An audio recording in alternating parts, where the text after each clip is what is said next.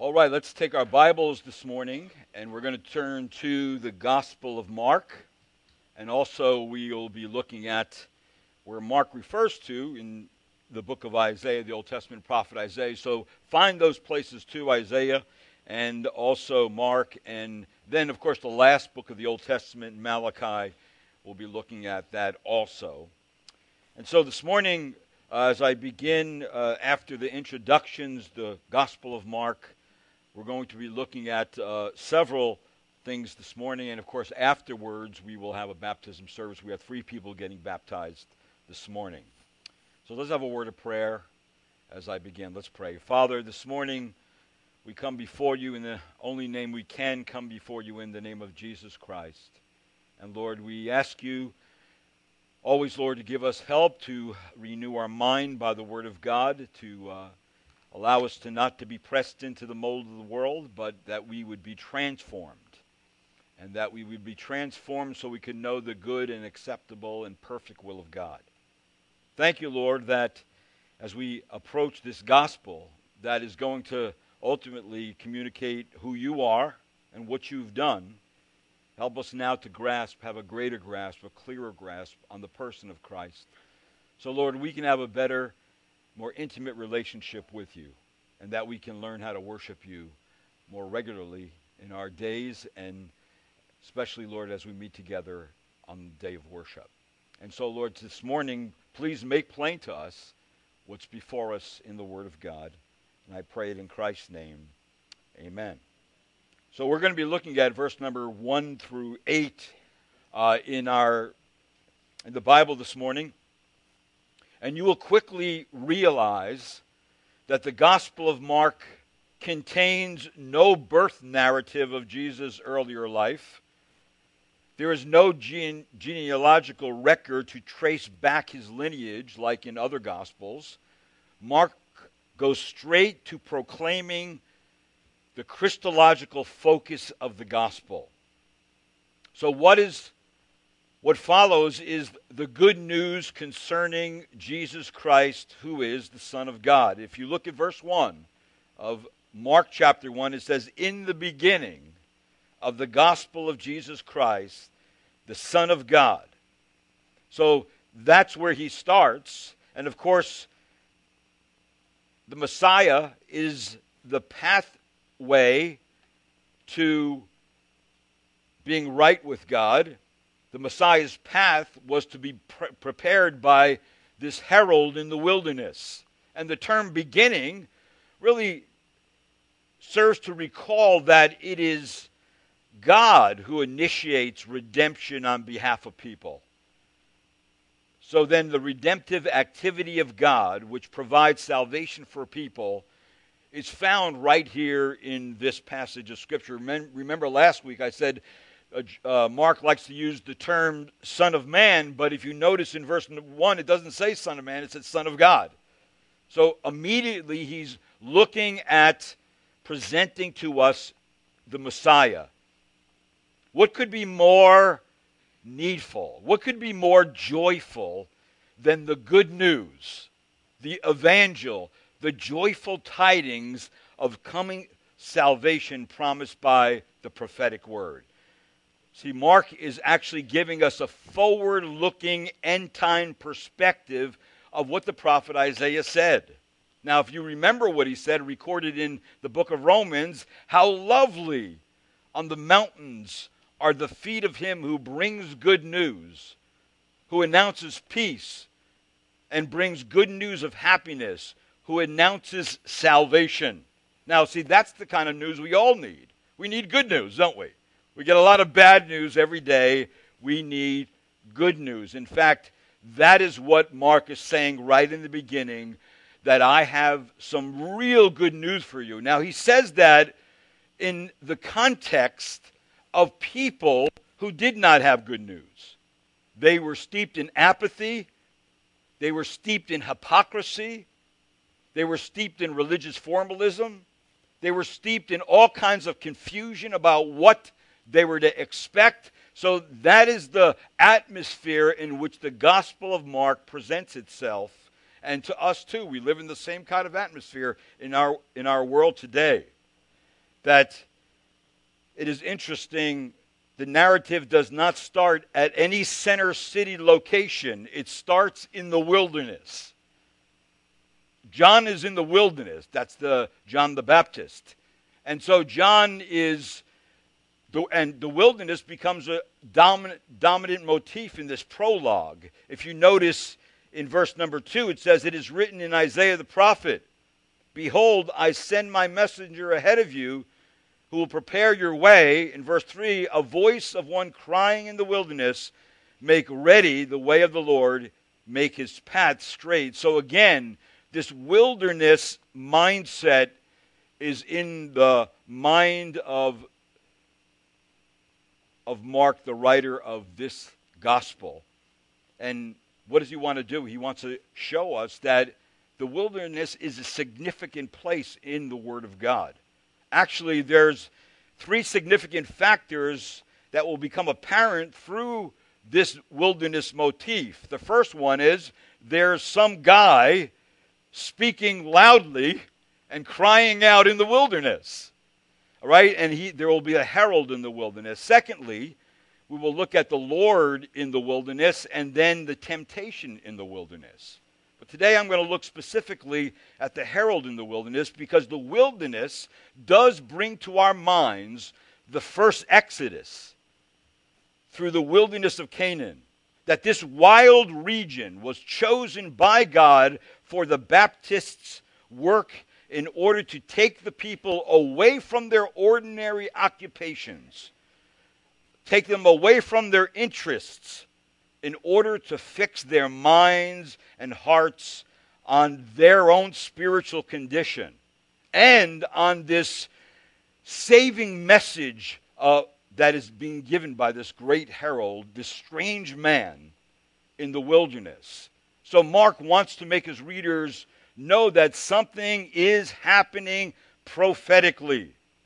Something is taking place prophetically. And if, of course, our text right here in verse 2 and 3 is really a quotation from Isaiah chapter 40 in verse number 3, and then also Malachi chapter 1 in verse number 2. But you notice he says in verse 2, as it is written in Isaiah the prophet.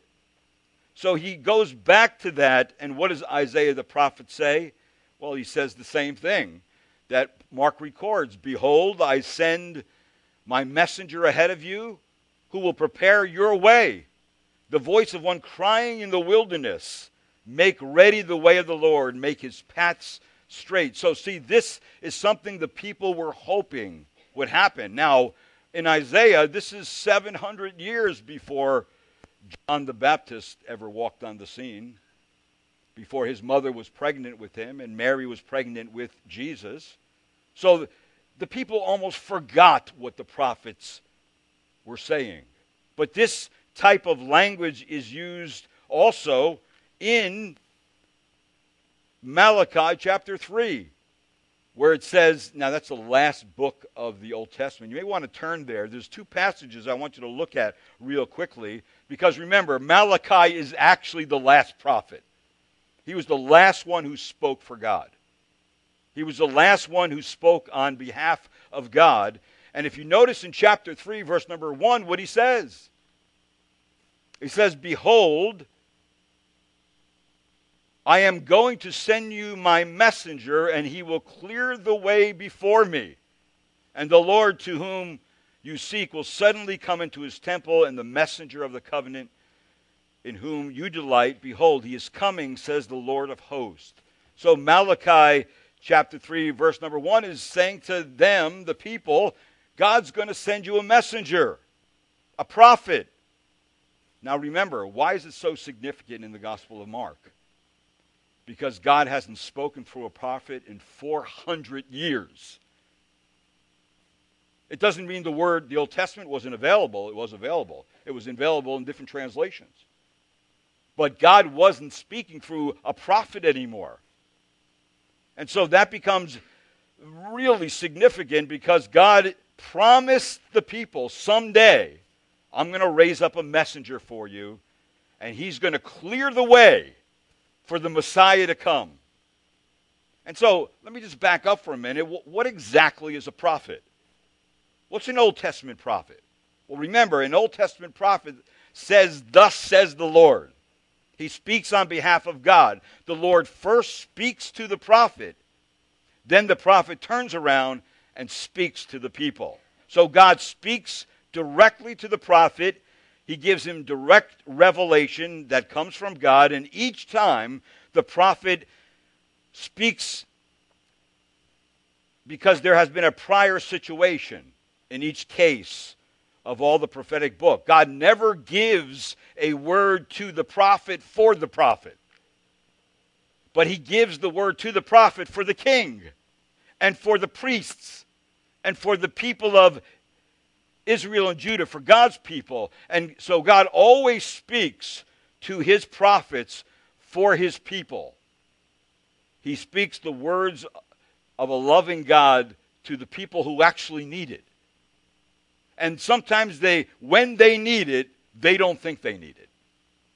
But yet God gives it to them. So God speaks when there's a problem amongst the people, when there's some crisis, some trouble, some issue, some need amongst the people. So the whole prophetic ministry is a loving God meeting the needs of his people. So God speaks direct revelation, but it is occasioned by any related need of God's people. If God's people need food, the prophet will speak about food.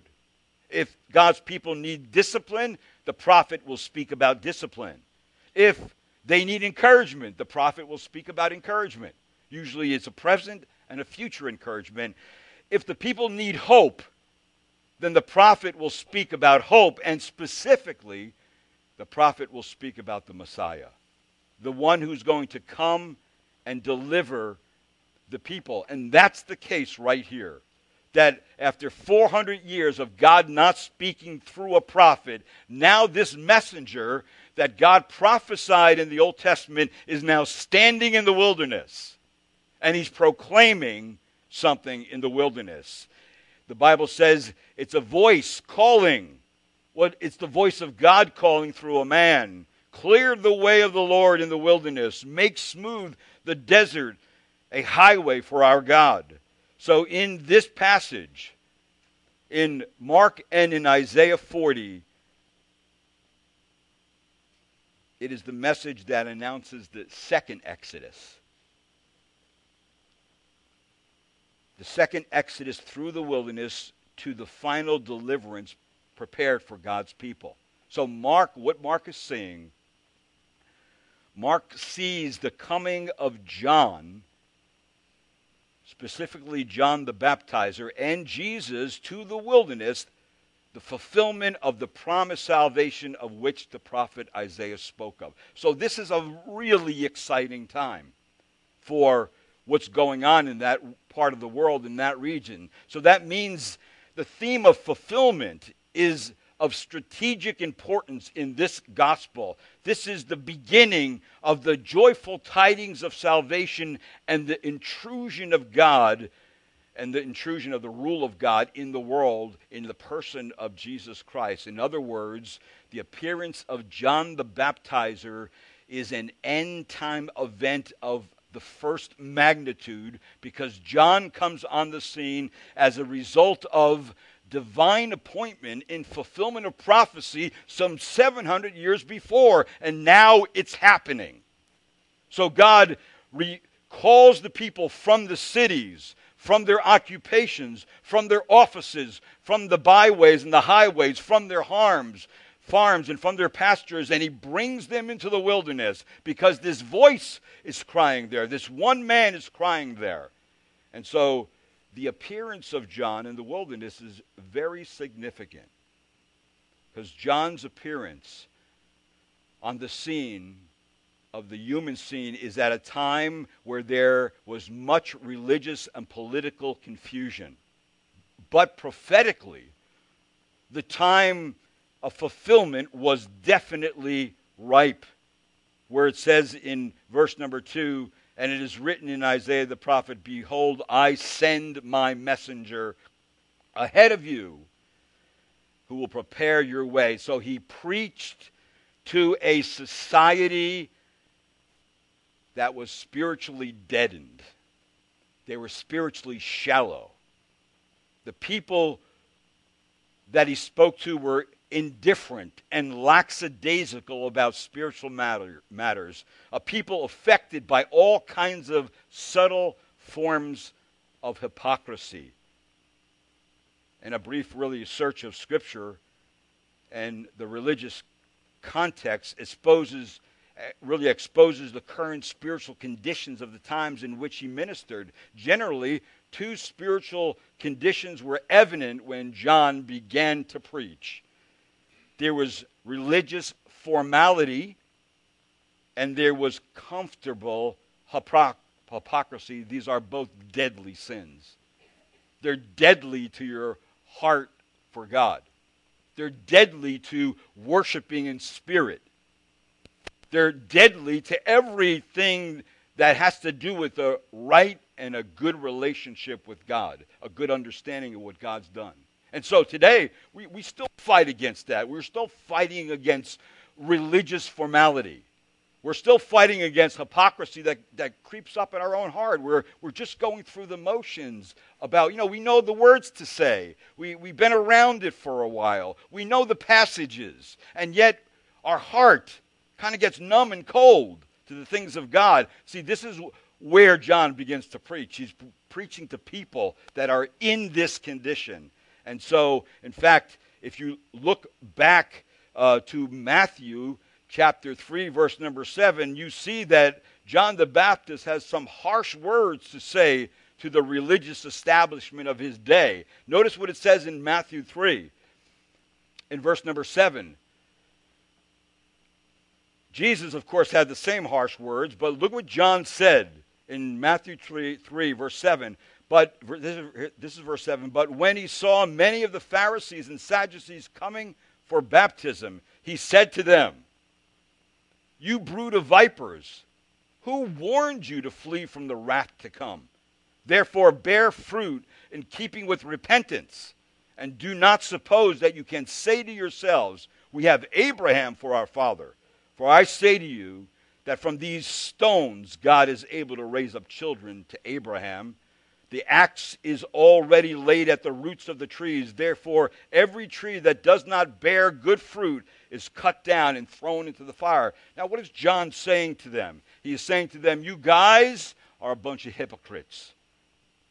That's what, you, that's what he's saying to them. And he doesn't have kind words for them. Because these are supposed to be the people leading the people, the priests leading the people. These are the people teaching the people, and they're not living their life. Their heart is not with God. They're just religious formalists. They're, con- they're deeply concerned about external law. They're deeply concerned about religion.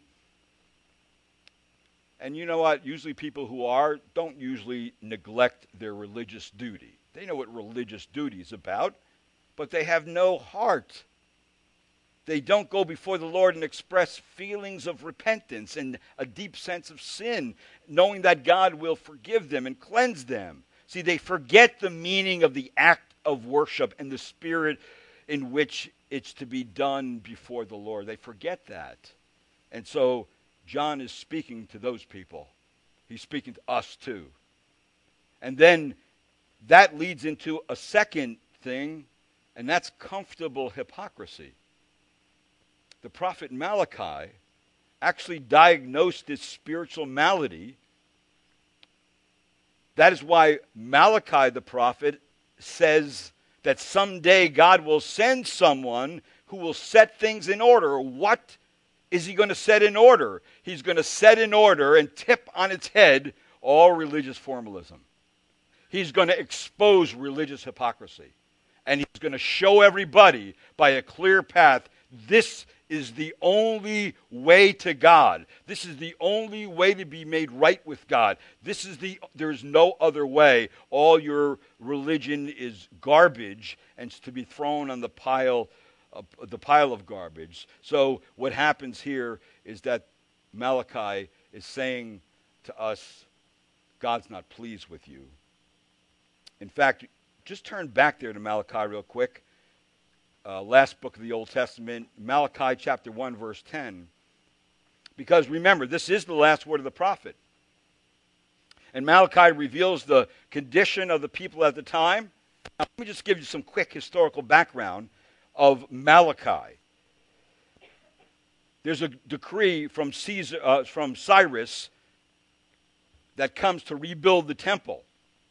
For 15 years, it stopped. They started rebuilding it, and it stopped for 15 years. In the second year of Darius, Haggai and Zechariah come and are building the temple. And here in Malachi, they're finished with the temple.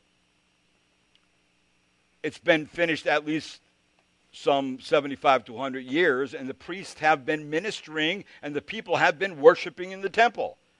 There's no pressure, there is no invasion, there's no crisis. Nothing's really happening. Nothing to be built, no temple to be built, nothing to be done. All there is to be done is to carry out the work of God. Now, repeated religious routine could be deadly if it is not accompanied by examination. See, the people were spiritually comfortable, and the Lord reveals that He is not pleased with the people. Look at Malachi chapter 1, verse 10. It says, Oh, that there, oh, that there were one among you who would shut the gates, that you might not uselessly kindle fire on my altar. I am not pleased with you, says the Lord of hosts. So God comes right out before the people and saying, I know you're going to the temple. I know you're offering the sacrifices. I know that you're going all for your religious duties, but I'm not pleased with you. And why isn't he pleased with them? In Malachi's day, the priests were failing in their duty. The offerings were blemished and shoddy second bests. And the service in the temple was wearisome to them. So get this. They're living their life in a shoddy way before God. They're not taking care of their sin. They're not taking care of their relationship with God. They're not heeding what it's saying in the Word of God, and they're just going through the motions. Well, God's saying, I don't like that. I'm displeased with you with that kind of activity. So you see, their hearts got cold and numb, though they were really unaware of their condition. Outwardly, things are in order but inwardly, in the heart, they're not right. The Lord, through the prophet, gets to the heart of the matter and he exposes hypocrisy. In fact, when you read through the Gospel of Matthew, Jesus had his view of the religious establishment also even though I'm not going there today and it was not pretty, Jesus said to them, remember what he says? Woe to you, scribes, Pharisees, hypocrites! For you are like whitewashed tombs, which on the outside appear beautiful, but inside they are full of dead men's bones and all uncleanness. So you too outwardly appear righteous to men, but inwardly you are full of hypocrisy and lawlessness. Now, that is who John is speaking to. Can you get that audience? Can you relate to that audience? See, John wants us to be there. That's how he's writing this gospel. He wants us to be there. And he wants us to be in the crowd. He wants us to listen to the message. He wants us to see what's going on. He wants us to experience this new event that's happening. Now, this man, this strange man, is on the scene, and this man has a mission. John the Baptist has a very specific mission related to the formalists and the religious play actors. He wants true worshipers.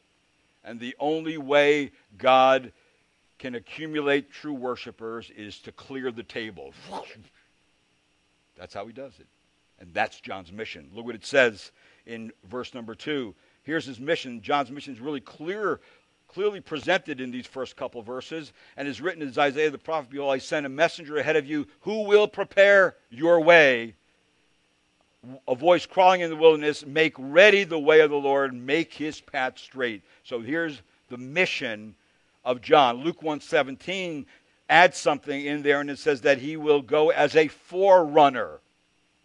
So John the Baptizer was a forerunner. And a forerunner is someone who really who is either sent before to take observations, someone who could act as a spy, someone who is uh, who comes in advance to play to a place where the rest are to follow, and that's kind of the way it's being used here by John the Baptist. That John the Baptist comes to a place and he's preparing something for everybody to follow. He's laying the path for everybody to follow. He's like a point man.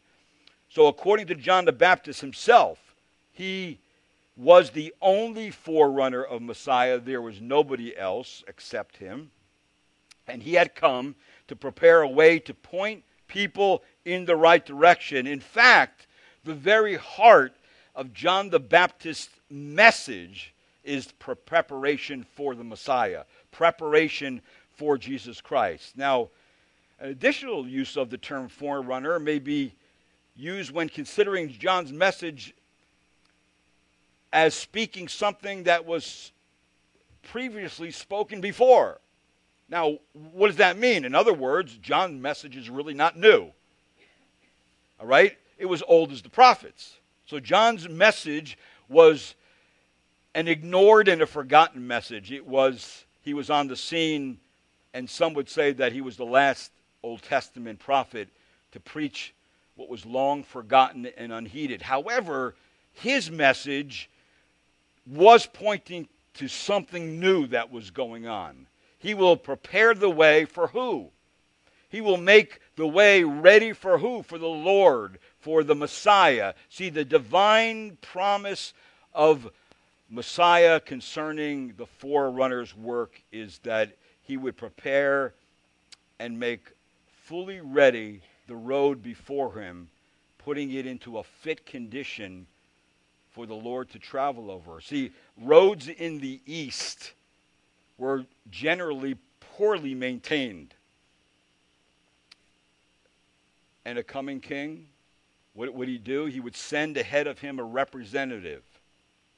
And that representative would assure that all the roads were cleared and prepared. And sometimes roads had to be built. So when the king came down with all his entourage, that road would be just ready for him. So, spiritually speaking, this was John's advanced task to remove hindrances in the hearts of God's people.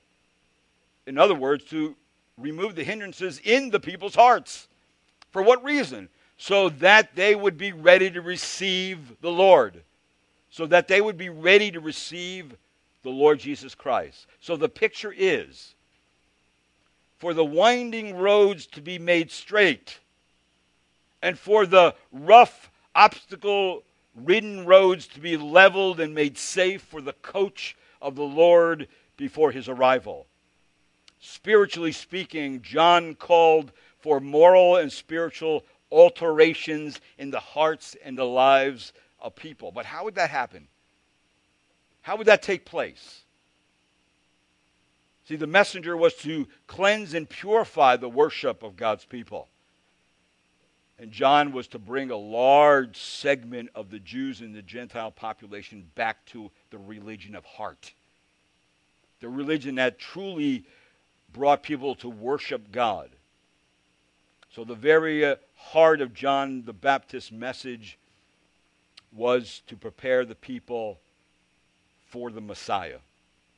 In fact, the passage that we read in the Old Testament is recorded also in the Gospel of Luke, and it further explains John's mission.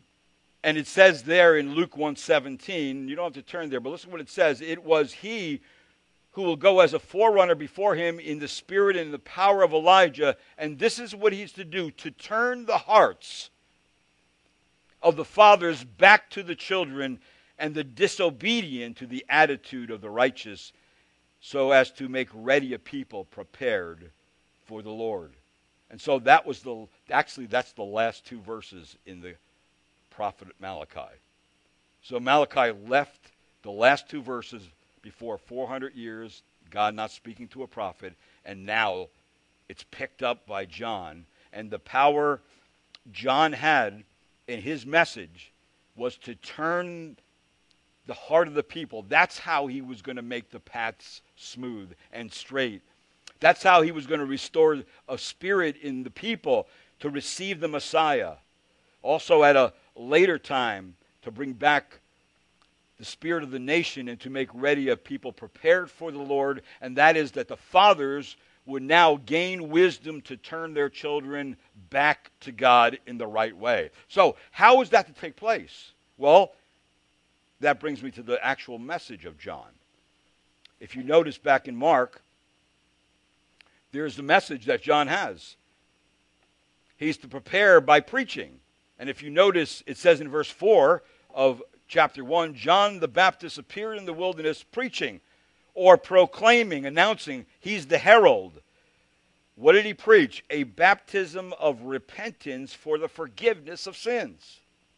So, all the country of Judea were going out to him, it says, and all the people of Jerusalem, and they were being baptized by him in the Jordan River, confessing their sins. So, so how does John lay the path straight? How does he clear the hearts of the people? He does it by preaching this message of a baptism of repentance. So the baptism was a baptism that was characterized by repentance or turning from sin. However, his baptism was not intended to induce repentance, remember, but rather to administer, for it to be administered to people who were repentant. All right? Now that's very important. See, people being prepared, right, and ready to repent of their sins. That they were, they were people who already were convicted of their sins and are ready to say, now what do I do? So that meant that repentance alone fitted the person for this baptism. Now, repentance, what is that again? It's a deep change of mind. The Greek word means change of mind, but it's a deep change of mind which issues in a definite turning from one's sin. That is an altered attitude toward one's sin, which has its proper fruit in a deliberate change of conduct for the better. So, John the Baptist preached repentance of sin, paving the way for pointing sinners to the Messiah. Now, he was to do that by preaching this baptism of repentance. So, repentance is really preparation to enter into a covenant relationship with God the Father through Jesus Christ. That John's baptism recalls God's foundational covenant with Israel at Sinai, that the Israelites signified acceptance of their covenant relationship with God by washing their clothes and purifying themselves before they entered into the covenant of Sinai that's found in Exodus 19. So, such washing symbolized moral and spiritual transformation necessary to enter into a covenant relationship with God. That John's baptism of repentance corresponds favorably with the essential elements of preparation for the day of the Lord in the original Sinai covenant. In other words, that the only way that the the path would be made straight and the table would be cleared and the hearts would be cleansed, that when a person would come in repentance of their sins. And that sins of what? Sins of religious formalism, sins of hypocrisy, sins of disbelief, sins of being numb towards God, sins of worshiping without heart. See, sins that would bring a person under God's condemnation instead of salvation. So the physical rite of baptism itself did not produce this spiritual result for the forgiveness of sins, but submission to the baptism as an outward testimony of a person's repentance from sin. That was the condition of receiving divine forgiveness. Because, it, again, notice what he says here. He's preaching a baptism of repentance for the forgiveness of sins. Isn't that's isn't that's where that's really where it's at that the people's sins needed to be forgiven. But they needed to be forgiven by God himself. And how how could their sins be forgiven? It's not by John's baptism they were forgiven. It's by the one he's going to proclaim, the one who takes away the sin of the world. It's about it's by the Messiah. Now this the meaning of the, the word really the the root meaning of remission or forgiveness is really a sending away or a dismissal of the sins of the heart. It speaks of a cancellation of sin without demanding the deserved punishment that goes with that sin. Such forgiveness of sins is based on the vicarious sacrifice of Jesus Christ on the cross. In other words, the sins are taken from the sinner and are sent so far away as in such a way that even God will not find them on the day of judgment. See, that was good news. That's the gospel of good news. To have your sins canceled and forgiven and sent away from you forever. That's why the psalm says it like this As far as the east is from the west, the east and the west don't meet. They keep going out in their direction. Like a writing blotted out on the wall. Here's a list of your sins on the wall. It's blotted out, it's clean, it's a clean slate. And then Micah says, cast into the depth of the sea. At a certain point, when something is cast into the sea, it gets to a depth and it's crushed as, it was, as, as if it was never there because of the pressure of the elements and the depth of the ocean. See, that's how the prophet wanted the people to see how they could be made right with God. He wanted them to have their own hearts cleared, their own pathway clear, so they can rejoice, so they can actually say, This is good news. Can there be anything more sweeter to a poor sinner than your sins are canceled and sent away and dismissed forever. Can there ever be anything more joyful than that?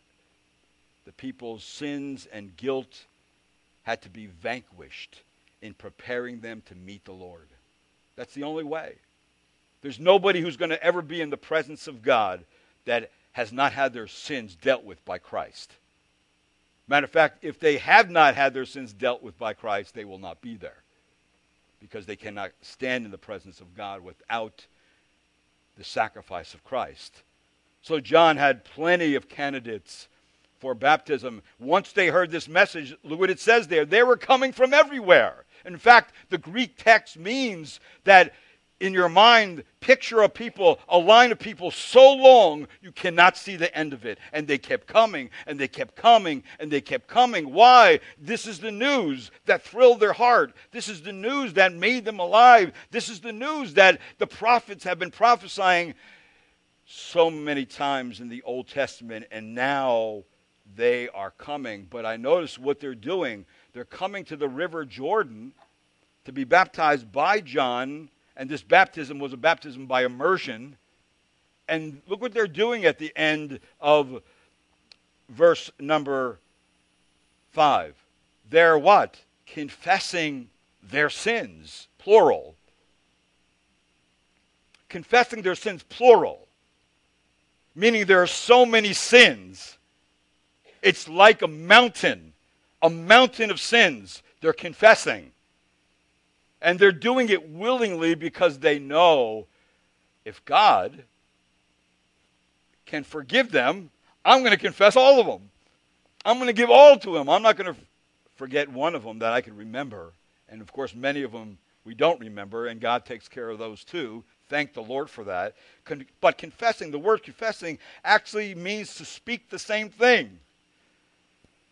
That means the people repenting of their sins and coming for baptism were also openly agreeing with the divine verdict concerning their sin, that they were under God's judgment.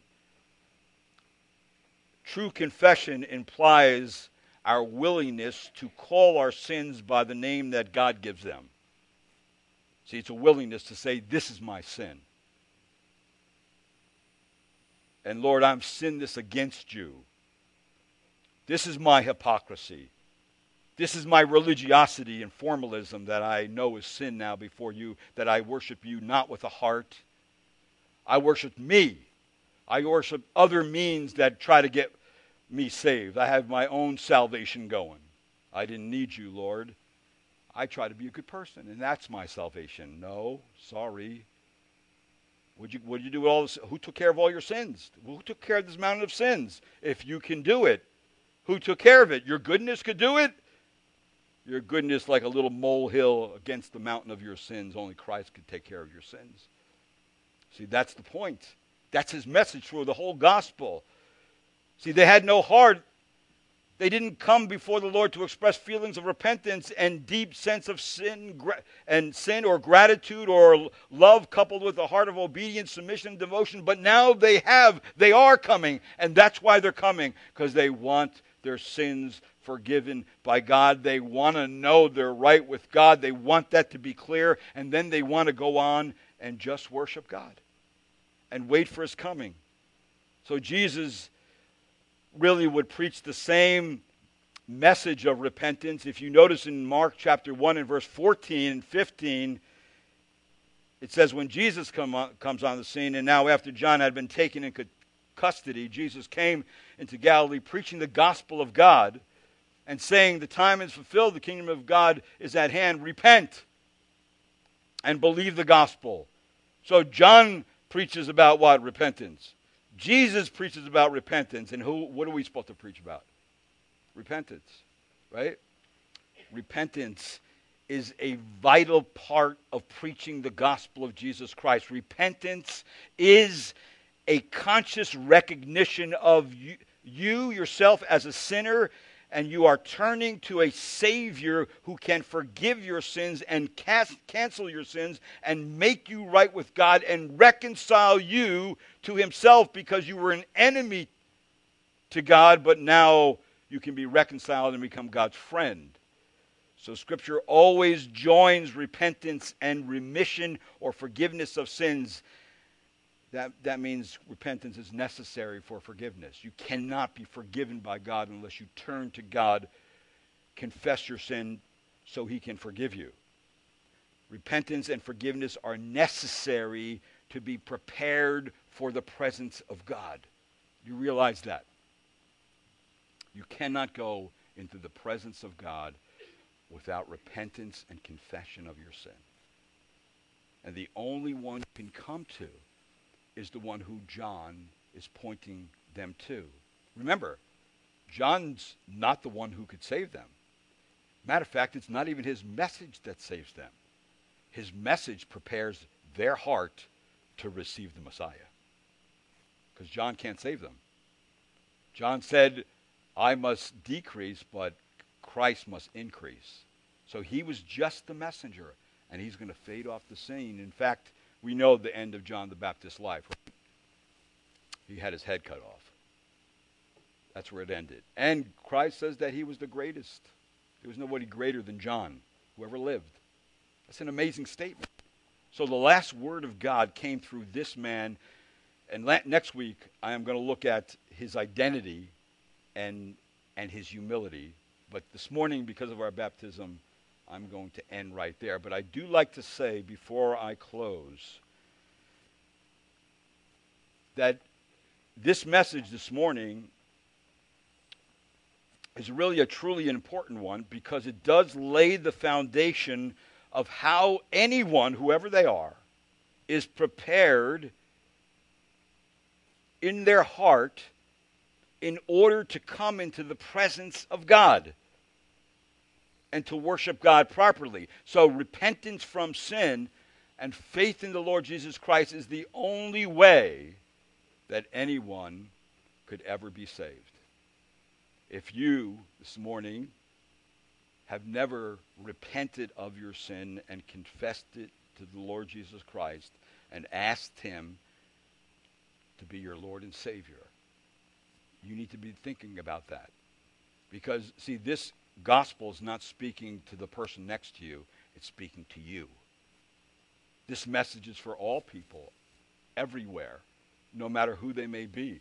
And that's why it's so important, because we are the same kind of people that lived when Mark wrote this gospel and when John preached in the wilderness. We are the same kind of people. You know what? And if we heard John, I pray we would have been in that line too.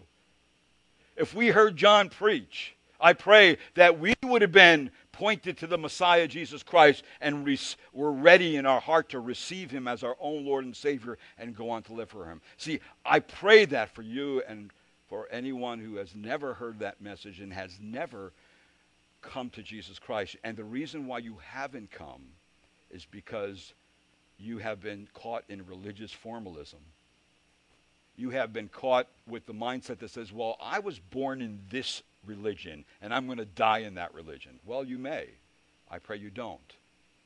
No matter where you were born or what you were born into, has to be laid aside and because you're not trusting in a religion, you're not trusting in a church to save you, you're trusting in the person of Jesus Christ who died on the cross, who paid for your sin, who satisfied the wrath of the Father. So when you come to him and confess your sin, you receive him by faith and he gives you this free gift of eternal life because of your confession. Because you can't save yourself. Only jesus can save you. And when you do that he saves you. And you know what he does? He sends your sin as far as the east is from the west, and never will it come to judge you again because Christ took care of every one of them. See, that is so important for everyone to understand and not to ignore or to lay it aside, but to say to yourself, where do I stand before God today? Where do I stand today before God? If I were to die tonight, where would I go? Is my heart prepared for the presence of God? See, that is the question. And you know what? That is the most important question. There's no greater question than that. That when I die and I open my eyes, where will I be? Will I be in the presence of God? If you have an unprepared heart, if you do not repent of your sin and confess Christ as Lord and Savior, I guarantee you will not be in the presence of God because God can't let you in because you're still in your sin. Either you're going to die in the Lord or you're going to die in your sin. That's it. There's no other way to die. So, see, that is a clear message. You see how the road is cleared away? You see all the obstacles cleared away? That's John's message. He clears it away so the people can now come without stumbling all over this religious formalism with all these religions and all this stuff going on. All, they can just come. And they did. They came. And they got their heart ready to receive the Messiah. See, that's, that's who we are too. I had to do it, uh, and I had to hear the message. And the Lord had to clear my religiosity out of my soul so I can just listen to the gospel and believe it. And ever since then, He's changed my heart, forgiven my sins. And how did I learn that? I learned it by the Word of God. Amen? Okay, let's pray. Everybody who's being baptized, you could, you could be dismissed right now to the back room. Pray.